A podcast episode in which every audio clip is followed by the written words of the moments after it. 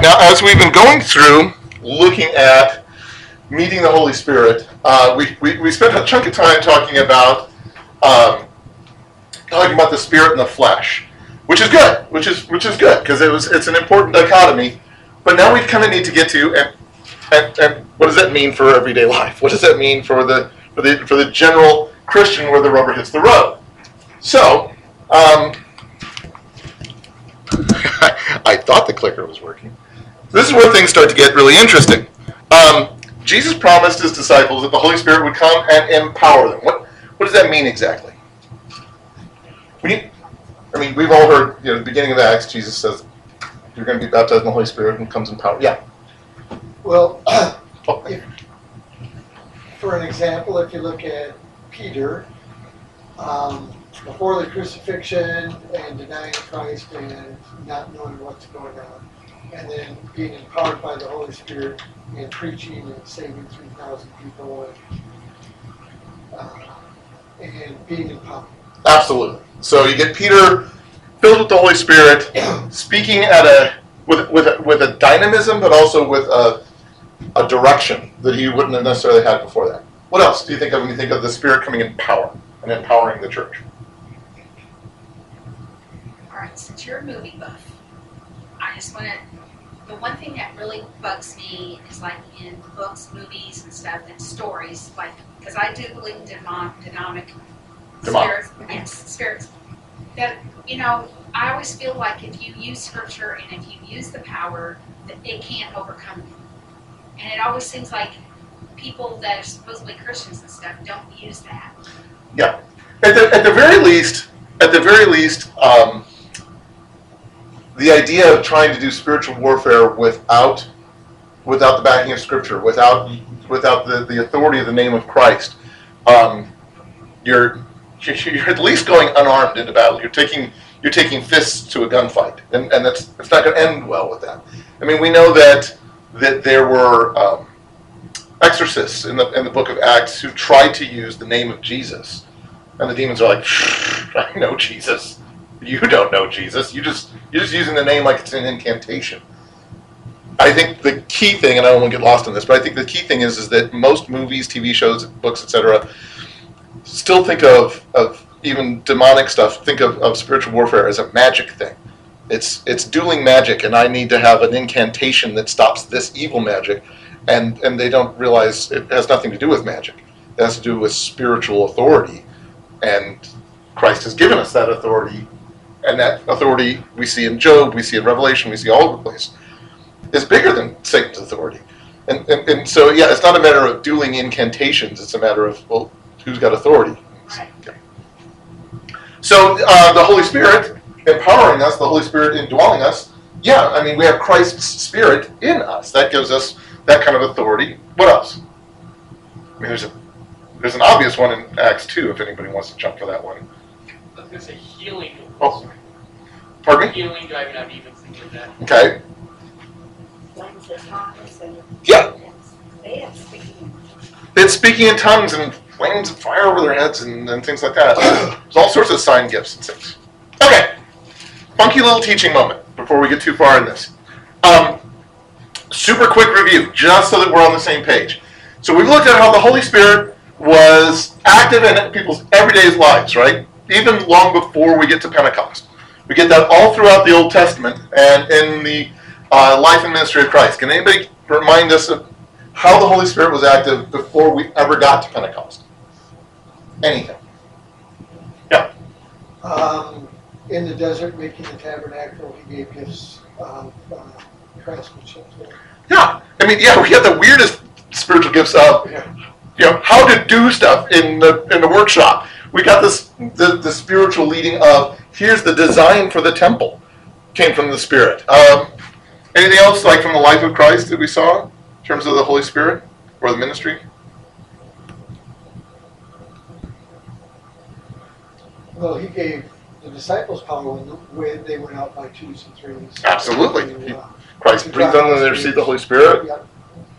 God just speaking when he got baptized. Yep, the, the Spirit descending on him. Um, arguably in the birth of Christ, how did Mary get pregnant? What were we told? Virgin birth by the Spirit. by the Spirit. So yeah, we see a lot of movement with the Holy Spirit long before we ever get to flaming tongues of fire sort of things. We also looked at how things changed at Pentecost with the Spirit's infilling, but also his ongoing indwelling, leading, active, empowering. What's the distinction between those that we talked about? There's people being filled with the Holy Spirit at various points, and there's people that have the Spirit dwelling in them. And those are expressed as two different sorts of things. Remember? The Old Testament, it was like a temporary fulfillment to usually to accomplish a single purpose. Okay. Yeah. Indwelling is more permanent and more about changing you permanently. Okay. Now, even in the New Testament, did we still see that temporary? The Holy Spirit comes on somebody in power and they do something funky. Yeah, because we get that in the, in, in, in you see it in English, you see it more clearly in the Greek. Is that people who we know have the Holy Spirit dwelling in them because they're Christians, right? And we're told that if we accept Christ as our Savior, we have Christ's Spirit dwelling in us. We're told that at that moment, temporarily filled with the Holy Spirit, Peter does, or, or things like that. So we still have moments where you go, even though you've got the Holy Spirit in you, there are times where the Holy Spirit inundates you, supersaturates you, overflows out of you. However you want to, however you want to view that, right? So-? Um, comparison? I mean. Okay, comparison. You already have energy. Your body does stuff, but there are times where your body goes, okay, you're going to need a lot of energy right now, so we're, we're going to we're going to motivate you and move you in a particular way. Sure. Now, which leads me to a snarky, obnoxious theological question. Okay, Holy Spirit used to fill, lead, empower God-following Jews for centuries leading up to Pentecost. Right. That's that's the argument that, that Eric just made. So does he still do that now, even if he's not necessarily indwelling them like he does Christians? I told you, it's a snarky, obnoxious theological question. Does the Bible say he withdrew his spirit from anybody who is not a Christian?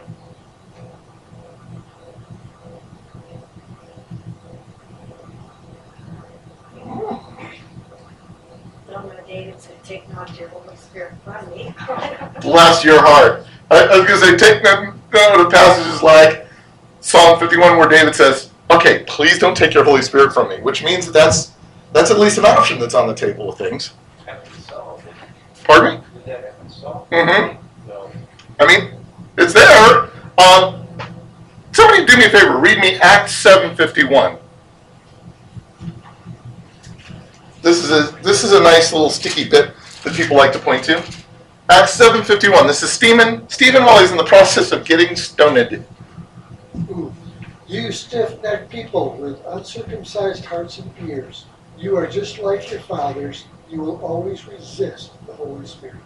Okay. So is that prescriptive or is that descriptive? is that descriptive of the people he's talking to at that moment? Or is it prescriptive, therefore, nobody who isn't a Christian will ever have any kind of relationship with the Holy Spirit ever again? I think he's comparing that they're being that way now, Mhm. but he's comparing them like it's always been like this with you guys. Yeah, there's always been there's always been people that even if they say, "Well, I, I, I'm a God-fearing person," there's always been people that he's like, "Yeah, you say that, but you're resisting the Holy Spirit. You're the Holy Spirit is bouncing right off of you because you've hardened yourself to Him." So is he saying that's the way it will be from now on with these people, i.e., Jewish people, i.e., not people who have given their heart to the Lord, or is he saying? You guys with rocks in your hands, currently throwing them at somebody because he's a prophet of God, you're doing exactly what people like you have always done. I think it's specific for that uh, situation. I I think it's pretty clearly just descriptive of those people. And I don't know of any other verse that I feel super comfortable with pointing to and saying, clearly, God no longer does what he's always done for centuries. In fact, we've said it before. One of the main ways that God seems to be making himself known to various people groups, including Muslims and, and, and current Jews, is through the Holy Spirit, giving them dreams, giving them connections and things. The idea that because we now have the Holy Spirit dwelling in us, he can't ever touch anybody else's life. I just don't see that in Scripture, and I don't even see that in practice, which suggests if that if not, or if so, what does that mean for us today? If we say, well, we have the Holy Spirit, and you might also at times, what does that suggest? How should that affect how we interact with people? Whether they be Christian or Muslim or atheist or whatever. Yeah. I think we have to talk and defend the faith, but we also have to pray that the Spirit intervene and show them, because we're not gonna convince them, it's gonna be, it's gonna be Christ, it's gonna be the Holy Spirit. Okay, so first off, and I'm going to suggest there might be a couple different, but first off, we need to sit there and go, okay, this isn't just me trying to logic things through with them. I can actually pray that the Holy Spirit noogie them, right?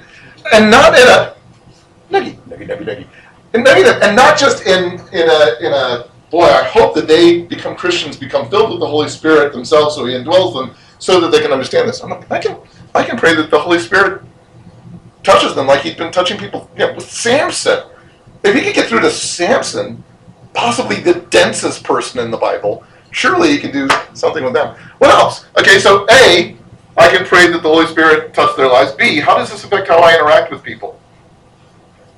Well, the non-believing Jews are still his chosen people.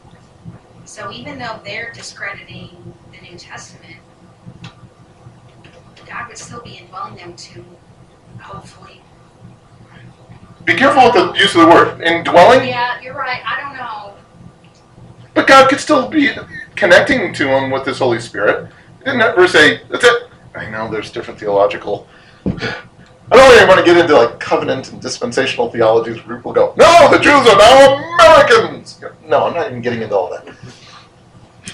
God still cares about his people. He hasn't ceased caring about his people, so there's no reason to believe that he's ceased touching them with his Holy Spirit.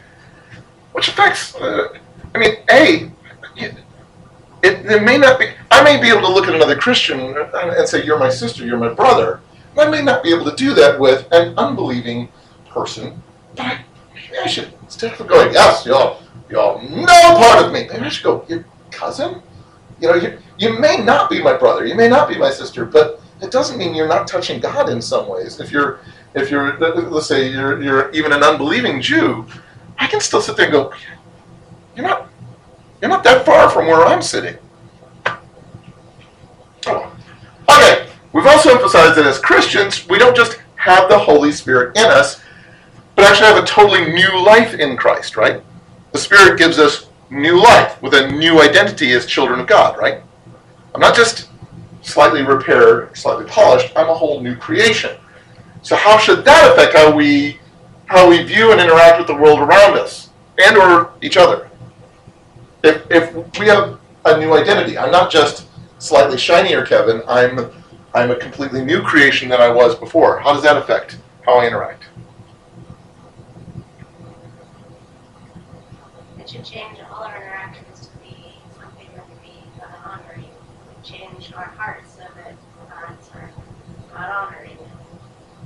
I can keep going. Well, why why why should that change all that that way? You're not yourself, you're not your old self If you're not new, why would anybody want to be new? Yeah, there's a gazillion self-help things out there. Try one of those. Like, this isn't a self-help thing.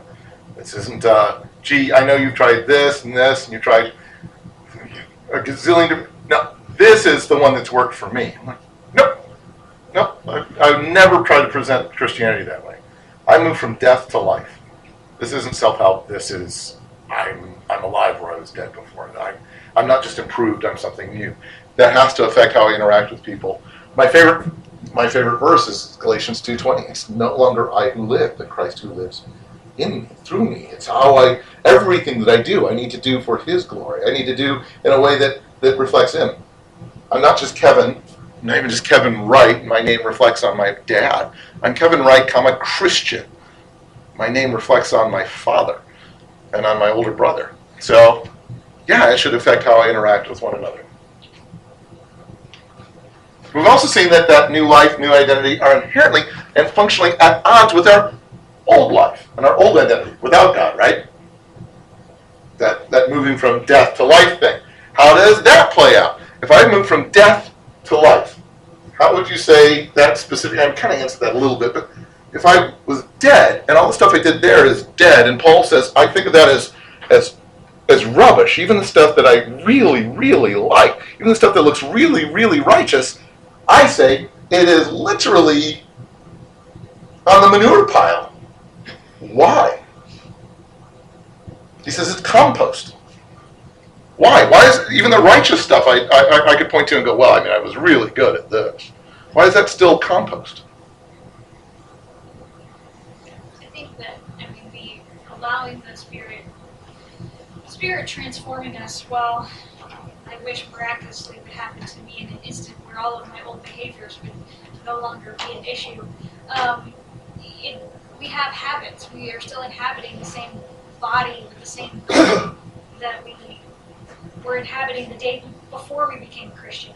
So those neural pathways, those habits, those those behaviors, the people around us haven't changed. I mean, all of those things that were there and, and the way that we reacted before out of the habitual um, regularity or whatever are still there. And so since those things haven't changed, it's easy to fall back into an old pattern. It is, but but I think you're right in that Paul makes it pretty clear. He's like, but it's it's old patterns. It's not it's not what you are now, but you you're you've stapled yourself to this old way of thinking. Um, But I- go on. Say, just because you lived in such a way for so long, um, to, to radically change your thinking in one day is, um, like it, it's unheard of, which is why I refer to it as, as miraculous. People who have who come out of a cult and don't, don't their their mind doesn't just their behavior, whatever, it doesn't just change over overnight. You know, Right. It's it's because it's a learned pattern of behavior. well, and, and if we go back to what we were talking about, that that we have a new life, and, and, and that it's not just an improvement of the old life. You go that everything that was attached to that old life is based on on that dead person I used to be. Why did I why did I do righteous things? Why did I take care of the poor? Why did I do that kind of stuff? You go because because uh, I felt like it because I felt that made me a good person. I felt good about doing that. It's like okay, and that's that's why the Bible says you should take care of the poor, so that you feel good about yourself. You know you're a good person. No, well, why should you? Because God loves them, and they're either your brother and sister, or they could be. Why? Why wouldn't you do this? Of course you would. We're called to. Was that the rationale that you had before? No. Your rationale was wrong. Your action was based on something that isn't as healthy. Don't just tweak it, reform it. And that's that's the good stuff. I mean, it's like, oh, I I, I helped out at soup kitchens, good stuff. You go, yeah, my perspective was off. My rationale for that was off. I'm still doing that. Even even most of the stuff I can look at and go, altruism. I'm like, was it?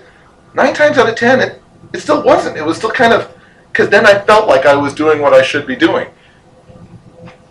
Anyway, today, let's continue on, because we're talking about where the rubber hits the road with this stuff. In general, Paul, if you'll remember, as we talked through this, saw suffering as a prisoner to be endured as the Father's will. He's like, I was here on purpose. I'm following Christ's example, right? And I got the Spirit strengthening, and I'm doing this for the sake of the church. Remember all those things we went through, like Philippians, and he talked about why he was he was suffering. He's like, I'm in chains here to help you guys. I'm in chains to advance the gospel. All things being equal, I'd rather have been in Asia, but I'm not. I'm in chains here in Rome, and this isn't where I had originally intended to be. I'm not having fun, but I'm glad I'm here for your sake. I'm glad I'm here because I can partake in the sufferings of Christ. I'm glad I'm here because God knows what He's doing, and the Spirit is strengthening me. Right? Okay. Somebody do me a favor and read Ephesians 3 14 through 17. Hey, that means go through that first period in, in verse 17. Don't worry, we'll actually read the next part of 17 in a second. So Ephesians 3 14 through that first sentence, that first period in 17. When I think of all this, I fall to my knees and pray to the Father, the creator of everything in heaven and earth. I pray that from his glorious, unlimited resources, he will empower you with inner strength through his Spirit. Then Christ will make his home in your heart as you trust in him. Your roots will grow down into God's love and keep you strong. And may you have the power to understand, as all God's people should, how wide, how long, how high, how deep His love is. Keep on. Uh, just through that first period. Verses past. Oh, okay. That's all right. No, You're, you're cheating a bit, but that's okay. You have a you have a, you have a kind of slightly different version, so it might be. What version is that? It's the international. International. Oh, The okay. living. New Living. Yep. Okay.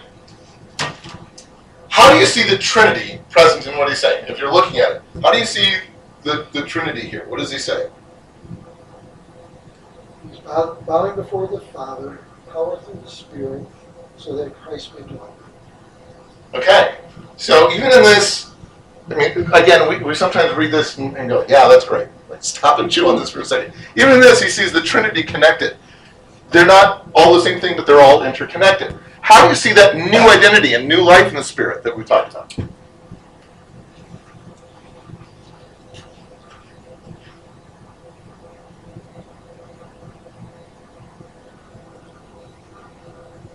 Because we receive that strength and power through the Spirit. Okay. How so? I mean, how's that? How's that point to a, a new life or new identity?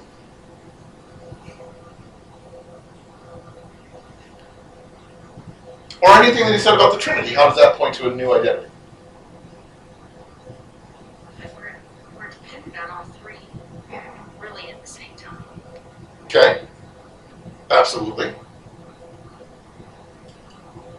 Maybe this is a better question, poorly phrased than I realized. Um, how does he refer to God? Bear in mind, that's not a super common way to, to refer to it. I mean, we're used to it this side of, of, of the cross. But, but for the most part, most, most rabbis wouldn't have referred to him as their father. I mean, we get a little bit of that in the Old Testament, but, but not much. That's kind of an unusual way to present it.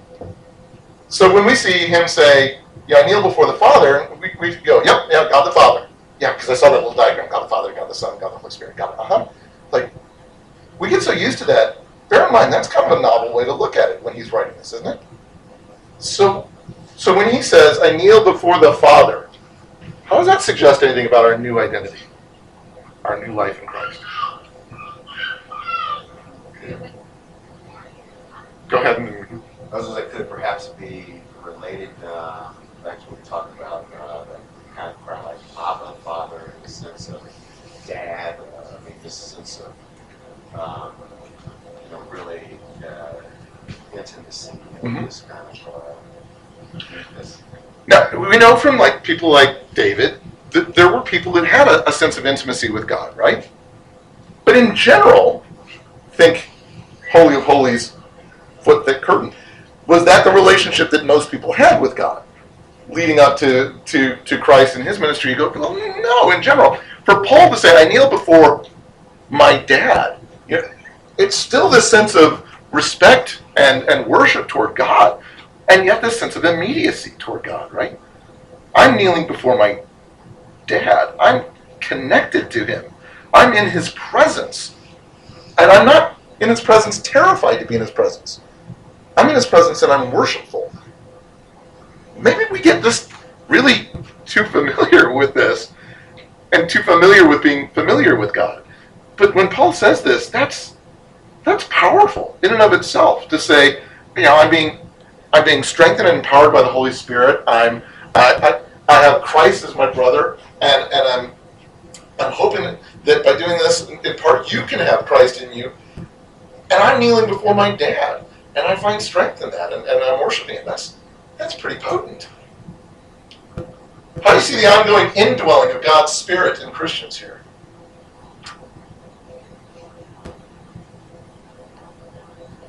What does he say about the indwelling of God's Spirit, the Holy Spirit? Who does?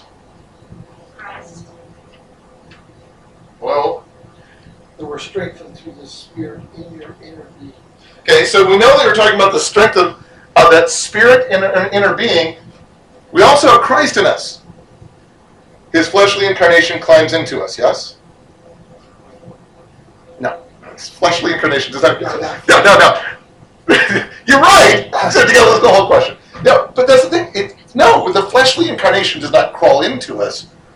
But as Paul talks about elsewhere, he talks about the Holy Spirit, the Spirit of God, the Spirit of Christ, interchangeably, right?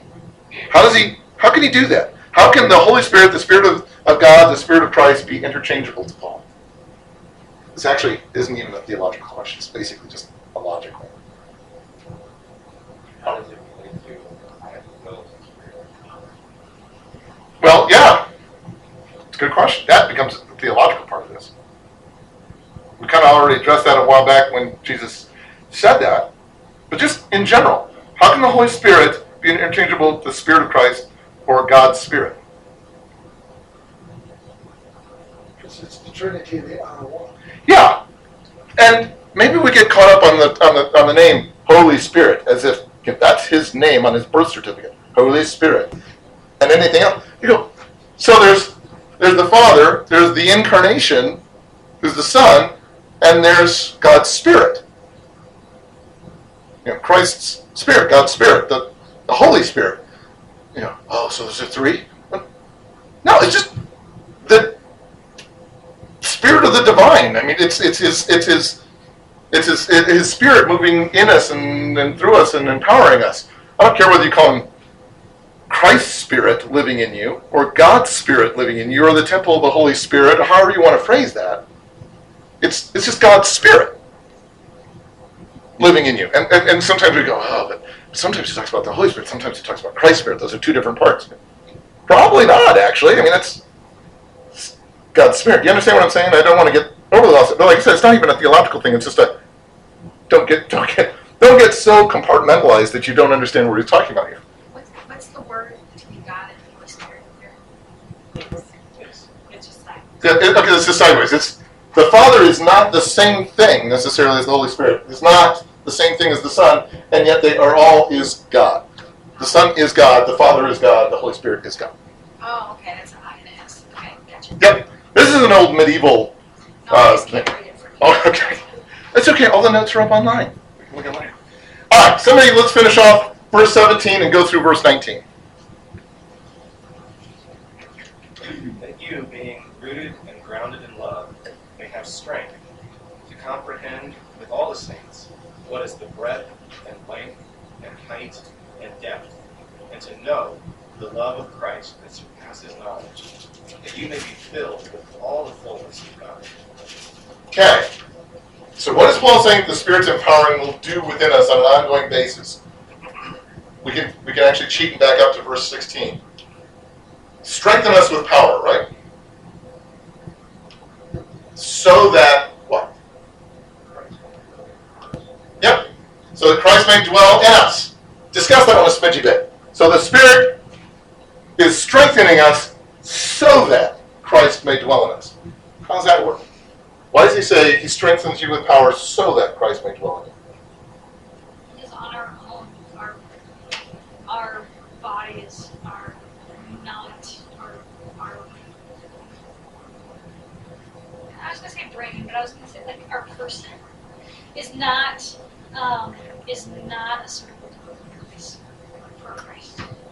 Okay. Um, as far as I mean, especially like when I think of I think of um, you know David saying, um, you know, go go smite all the people who have sinned against you. Wait, wait, wait, wait, wait, or like Isaiah saying, you know, like first. like you know you have to cleanse me before you can you know with the coal or whatever on my tongue, whatever that you know the beginning of Isaiah. Like you, that that is like we have to be cleansed before we become sort of welcome to us. Um, I can paraphrase a Christian author. I mean, Christ will dwell in a in a in a broken vessel, but not a dirty one. You know, and, and so the idea of strengthening us so that we can have Christ in us. Anybody else want to add anything to that? When I hear that, I think of where it was talking about new wineskins versus old wineskins. You know, putting, put, you know, filling old wineskins doesn't work. They just, right, to put the new wineskins of flexibility and, and what needs to happen. So we're kind of talking, using physical analogies to talk about a spiritual structural integrity.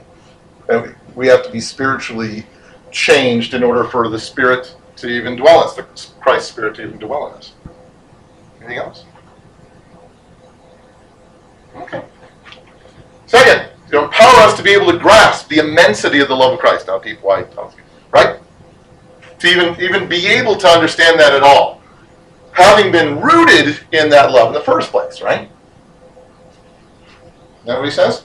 Well, pray that the Spirit could empower us to be able to grasp all that because you've already been connected to that. So do me a favor, discuss that one. How's that the case? I think that's kind of same process.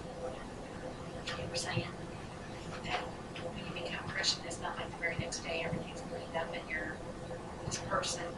You have to keep working at it to become that Christian, that new person you're talking about. Um, also, I mean, we can't love others out of our own. There's a limitation to how we love others out of our own selves.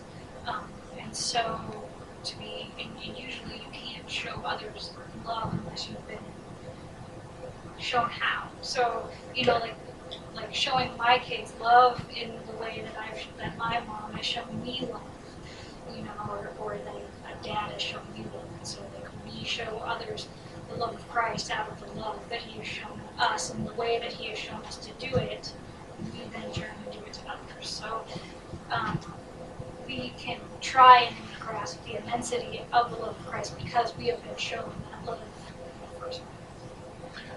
Yep. Uh, Anybody think of any Bible verses about that?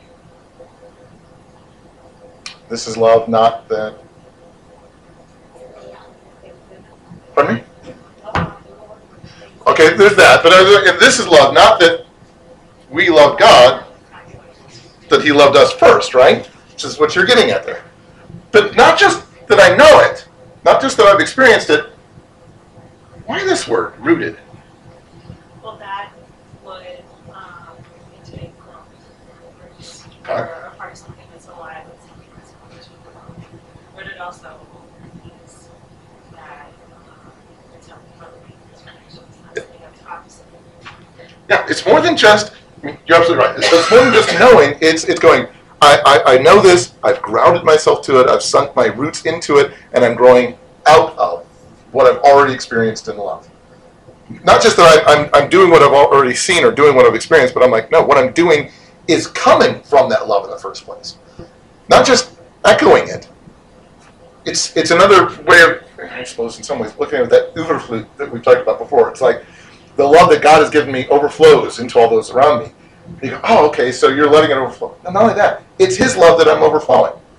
I mean, every Sunday you'll hear me talking about not just showing grace, but reflecting God's grace to those around us, right? That, that we're supposed to be reflecting Him, His light. Not just Randy's a nice guy and he touches people with the niceness of his life. You go, no, there's going to be days Randy's not feeling all that nice. Every day he can be a mirror reflecting God's love, right? I think it goes back to what we were talking about earlier uh, today, where in the premise, we don't have power. Why not? I think, and I think that's his key. Why not? Why, why do we not have the power by ourselves naturally? Their own self gets more power. That works. Anybody else want to jump in? Well, our old self was Um, our old self wasn't even connected to it. We did. I mean, how many times does Paul or, or Jesus use that, com- that, that that analogy of a vine, uh, of, of, of, a, of a horticultural analogy? It's like, can your old life bear the fruit of a genuinely God honoring love? You go, it's a dead stalk. It's not going to bear that fruit. It can't. It's not connected to that vine. It can't. It doesn't have any roots into that love. It can't. Well, it can bear some fruit. I suppose some unhealthy stuff that might even look kind of fruitish, but it's not going to be the fruit of God's love because it's not attached to that. Were going to say? Yeah, Paul says we're dead in sin, so it's sin and we're dead. We're not doing a whole lot dead. Amazingly, uh, rock rarely produces good fruit. It just doesn't work like that. Okay, About empowering us to know this love that surpasses stuff that you can know, which is an interesting phraseology there. On some levels, people tend to lump these two together, going, oh, he's just saying the same thing. Is he? Here, I want you to be able to grasp the immensity of this. And here, I want you to know stuff that you can't know. What does that mean? I want you to know this love that surpasses knowledge. Can know it.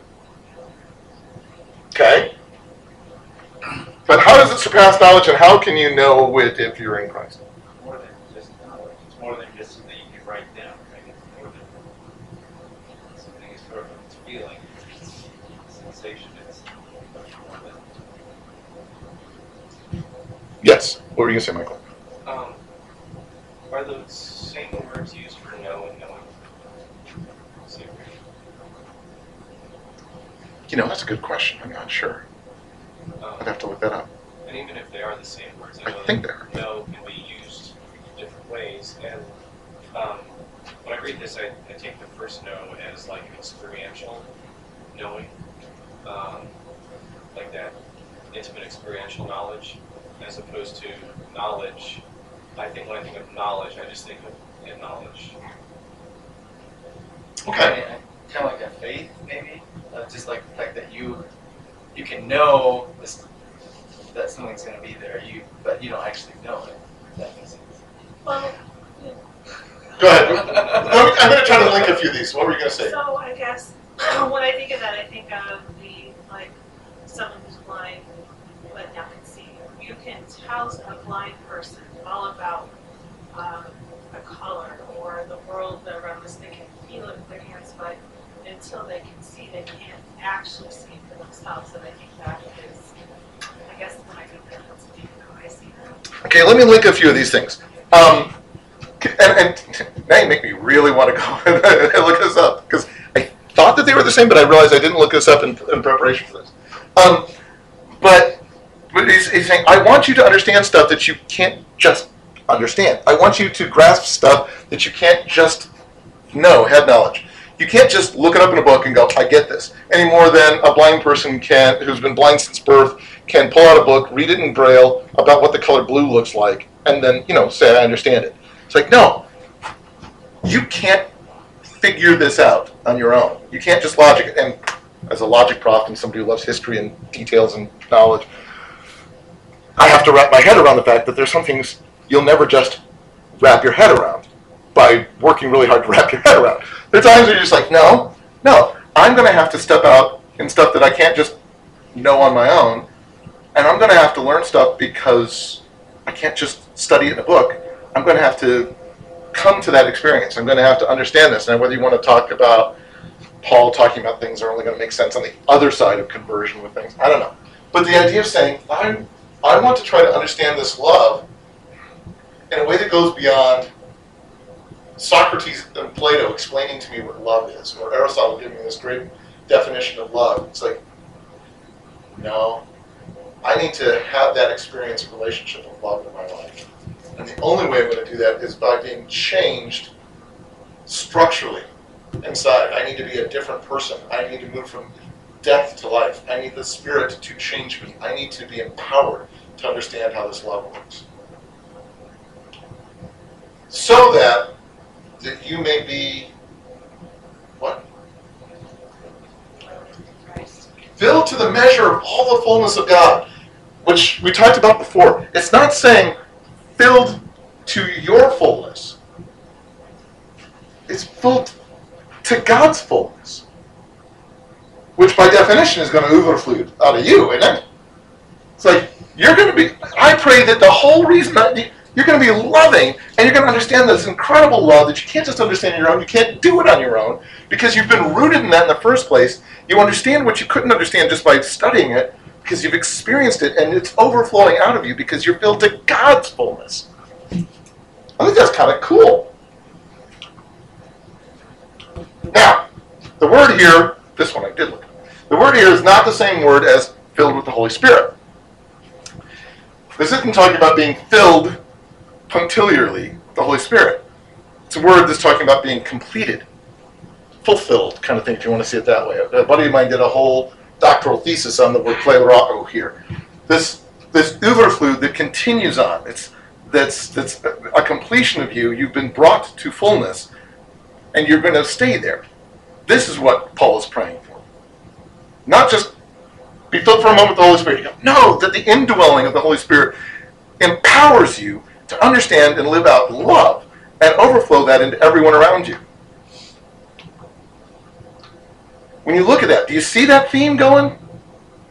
That you be changed, that you've been structurally changed, you've been rooted in God's love, and you can understand this and live this out and overflow this into everybody around you.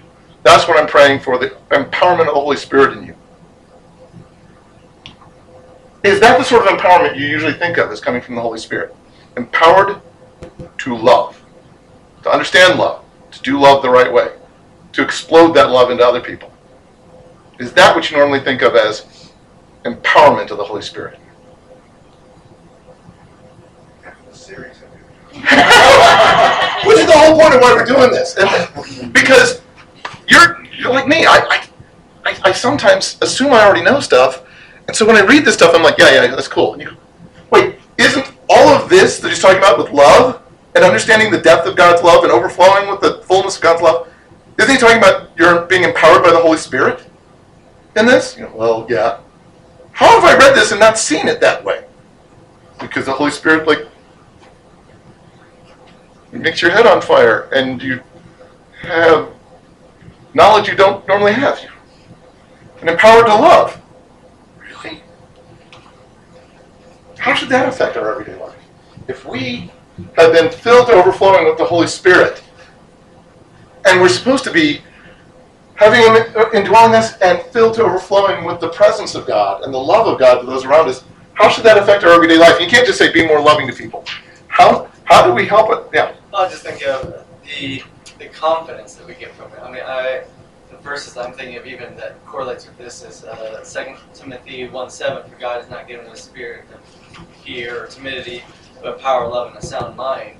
The idea that it's it's God's working that overcomes that, that fear, that timidity to go in confidence and love people that we wouldn't normally do. And we think of power and sometimes sound mind, but do we think of that God's Spirit giving me not a spirit of timidity but love to be able to do that kind of stuff? Okay, let's do it this way.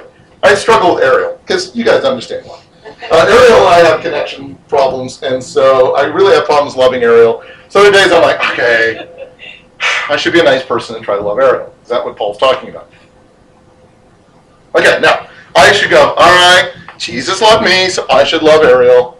Is that what Paul's talking about? No, because I'm still doing it in my power, right? I might be doing it for better reasons, but I'm still doing it in my strength, right? Apply this. What should I potentially do? I should avoid Ariel and go, well, if I just don't interact with her, I don't look at her, I don't hate her. No. uh, So what should I do? Okay? Which is the beginning of understanding this. It just makes me think back of like going through teenage stuff where they honestly just don't think about it or care about other people. As we get rooted, it isn't just Ariel.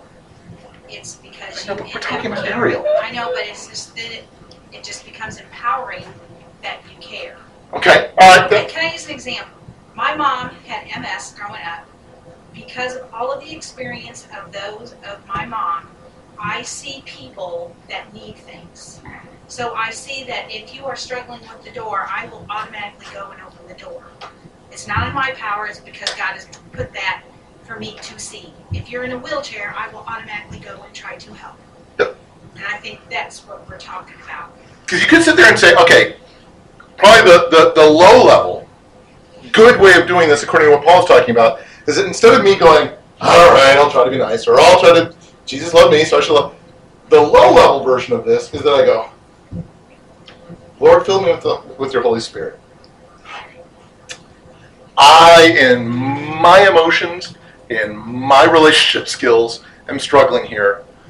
Fill me with your Holy Spirit so that I'm overflowing your Holy Spirit to Ariel. That's not just I'm muscling through this love thing, but no, I'm I'm loving in your Holy Spirit. That is the low level, completely appropriate application of this. What would you say I'm probably going to go to as the deeper application of this? And if you don't know, that's fine. I had time to think of this. You didn't.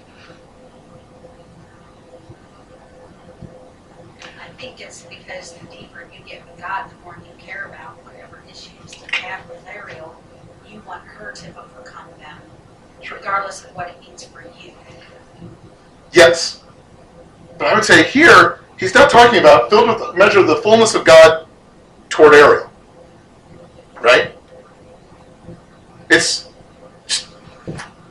filled to overflowing with God, right? All the time. In, in everything. And how I push a broom, and how I interact with, how I, how I conflict with my wife, and how I deal with Kelvin. The irony is, the best way that I can show love to Ariel, God's love, is to not make it at all about my relationship with Ariel. The best way that I can work on my relationship with Ariel is to say, Ariel's part of the world that I'm interacting with. Brother or sister in Christ, or not brother or sister in Christ, but I'd like her to be. Either way, I just want to overflow God in all of my interactions. How would God want me to interact here? What would He want me to do? You mean toward Ariel? Sure. Or Kelvin, or Wendy, or anybody. Because remember, we talked about this a couple of times now in this series. It's so easy for us to go, all right, I got to remember the thousand check marks every day.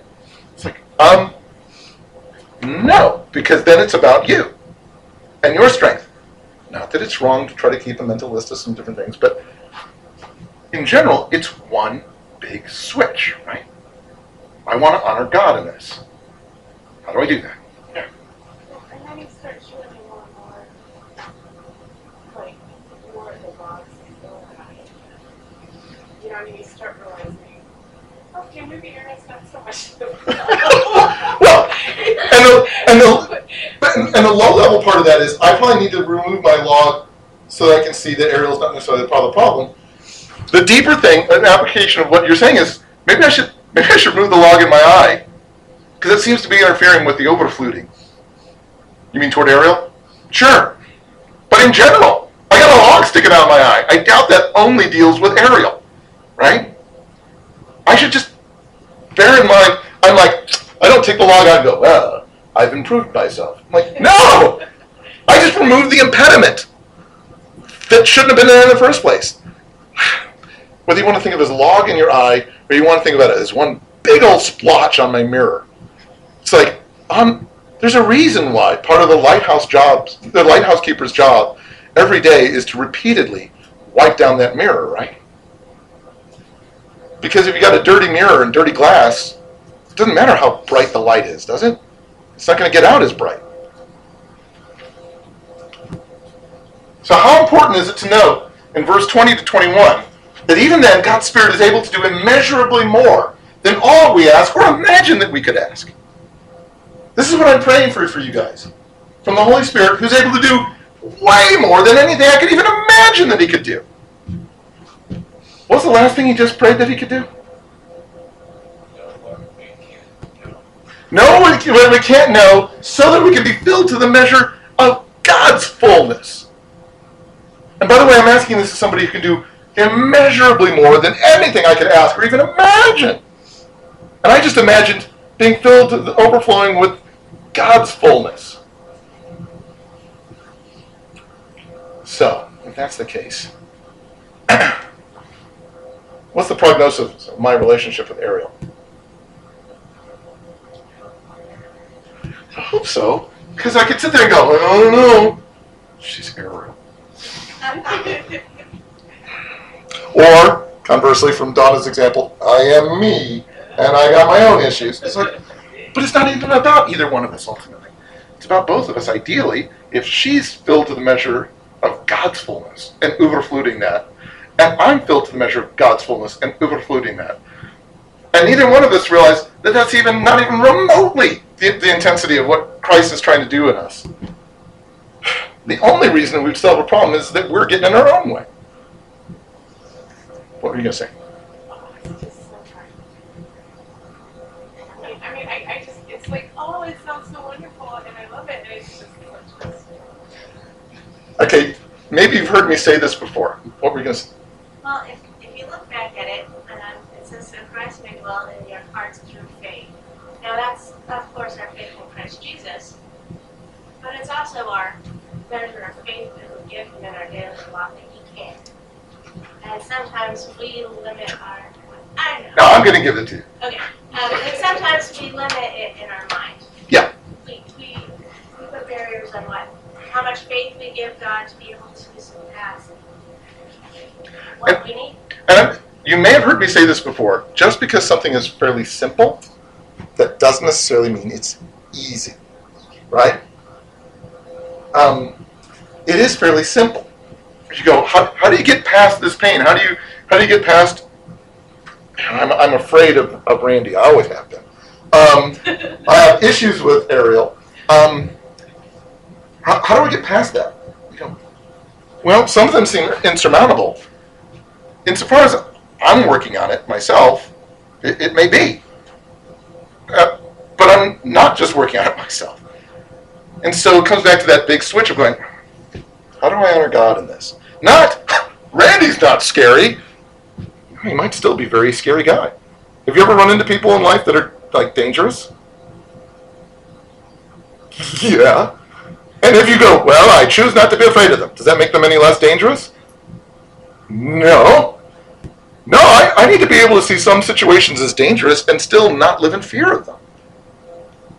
Which either means I need to be crazy, or I need to be able to look at things from God's perspective and just go, wait, how do I honor God here? I'm Not sure I honor God by being terrified of Randy.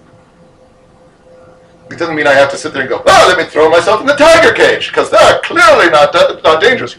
No, no, they might very well be dangerous. But can I have some wisdom as to how to deal with this and not be terrified?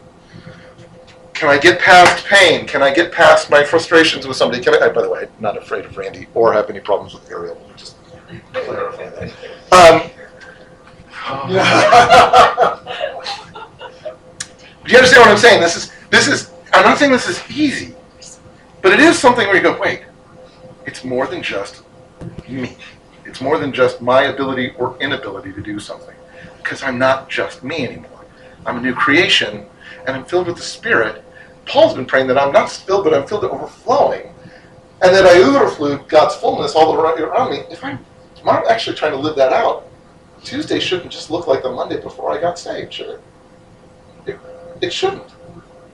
This is something that I need to progressively grow in and learn. But the Tuesday after I'm saved, I'm a different person than the Monday I was before. I've been changed. I've been moved from death to life. I, it's got to make a difference in me. And if I go, yeah, I'll work on that. Work on removing the impediments, but you can't work on loving more necessarily. What you can work on is nurturing what God is working in you naturally, right?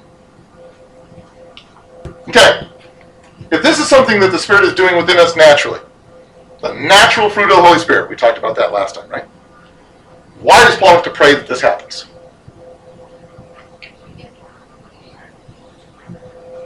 Because I remember what we said last time. No, if, if, if plants just naturally bear fruit, then no farmer or orchard grower ever had to do anything, right? They've got the easiest job in the world because the plants just naturally fruit, right? No, we can totally nurture this, can't we?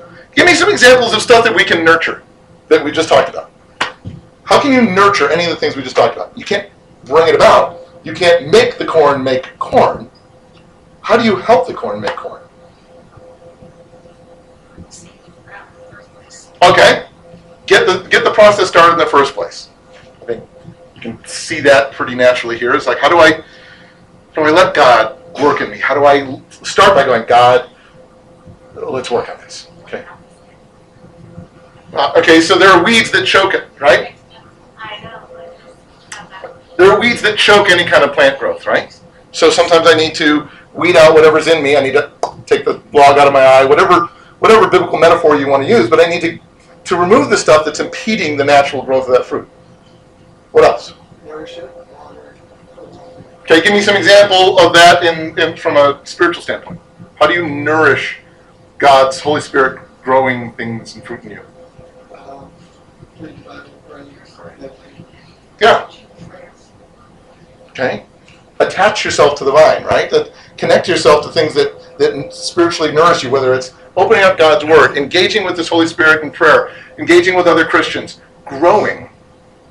Donna, were you going to say something? I mean, it's just relating to, um, my own prayer, which is being quiet, can you just sort of center it down and Now, we need to be careful with that. Yes, and we need to be careful with that because sometimes quiet and centering means I get better and better input from me. Okay, it's not altogether horrible. That might not be the most helpful thing. If, if I go, I'm attaching more and more to the person I normally naturally am. I want to make sure that I'm attaching more and more to the person God is naturally trying to make me be. But yes, that's sort of listening to God and centering on God. Yeah, let's do one last thing. Read Ephesians 4 1 through 6. Somebody. Somebody who hasn't read yet. As a prisoner for the Lord, then, I urge you to life, uh, live a life worthy of the calling you have received. Be, be completely humble and gentle. Be patient, bearing with one another in love. Make every effort to keep the unity of the Spirit through the bond of peace. There's one body and one Spirit, just as you were called to one hope when you were called. One Lord, one faith, one baptism, one God and Father of all, who is over all and through all and in all. How would you summarize Paul's urging for us in verse 1? What's he urging us to do? Live a life worthy of the calling. Which means what? Really, uh, when I look at all the things that we've been talking about, do it. Yeah, you've been given all this. Yeah, do that. I mean, there's sometimes where Paul, sometimes we can take Paul as being, oh, I'm, I'm preaching, I'm, I'm building a deep theological argument. Every once in a while, Paul's like, why would you do that? You, you've been moved to, from death to life. Yeah, do, do that. Do that part. Why not just do that? I urge you to do this. And he has strengthened you to do so. He has prepared you to do so. You need to trust that you're able to. Yeah. It, you've been trained as a farmer. Yes. You've been handed all this seed. Yes. You've got a field over there. Yes. Still. Yes. Go, go farm. I don't know if I can. Why not? I mean, you've got the seed, you've got the time, you've got the farm. Go farm. Like two minutes. All right, come. How does that live itself out in verses two to three? Talks about how you interact with others. Okay, how so? Be humble and gentle, patient, bearing with one another in love. It does. How, how does he refer to this as you- you're living out what in verse 3? The unity of Spirit. of the Spirit. How is the Holy Spirit an active part in all this? Back up to verse 16. Yeah, so he's strengthening you to do what here? At the end of chapter 3, the beginning of chapter 4? What is the Holy Spirit empowering us to do? What what does the unity of the Holy Spirit look like, apparently, if we live out our calling in verse 2? We can't have the fruit of the Spirit if we don't have an active Spirit. Okay? But it's unity for the body. It is. It's a unity of the body, and it's treating one another with love, isn't it? The body has a own spirit. Yeah. Naturally, you have your spirit, right? You, you have your body, your spirit, and this is God's spirit filling the body of the church. That's that's who's supposed to be connecting us. That's what's supposed to be going on. And he's he's empowering us to do exactly this sort of love that we we think is great, but we don't automatically tend to think of as a spiritual thing. And he's saying, no, you do this because you've been empowered to do this. And I'm calling you to do this. I'm urging you to do this. You've been called to do this because you're fulfilling the unity of the Spirit. Have you ever struggled to love people, even other brothers and sisters in Christ, the way that Paul is calling us to? We don't have time. I was going to ask for people to have the guts to say, how so? I don't have time to do it. Let me ask this. We're going to end with this call to Jesus, come to Jesus moment for the day. Dun, dun, dun. Were you trying to love them in your own strength? You I just, I just really am struggling. Were you trying to love them in your own strength? Your own niceness? Or were you trying to love them through nurturing the natural fruit of the Holy Spirit? Or were you not necessarily really trying to love them that much at all? If you're struggling to love somebody the way you feel like God has called us to love, is it that you were trying to do it in your own strength? Is it that you were genuinely saying, I want to be changed by the Holy Spirit and I want to naturally live out the Holy Spirit? Or is it that you go, okay, I'm not even sure I was really trying that hard to actually love them. I don't care whether you're talking about your spouse, you're talking about uh, uh, Ariel. You know, I had to end them. Randy. I'd encourage us, and we'll come back to this. So remember, Nikki, remember what you were going to say, because let's see if we can try to bring it up next week. But I would encourage us. Get up in like three minutes when you get to three. Fair enough. But let's try to make sure that, that what we're doing is simply nurturing what Christ is trying to work in us naturally. Pray that the Holy Spirit works in us and changes us. Flip that one switch. You might have to flip it multiple times during the day because it tends to gravity yanks it back down and off. But flip that one switch going, how does this honor God? How does this genuinely honor God? Let's close in prayer.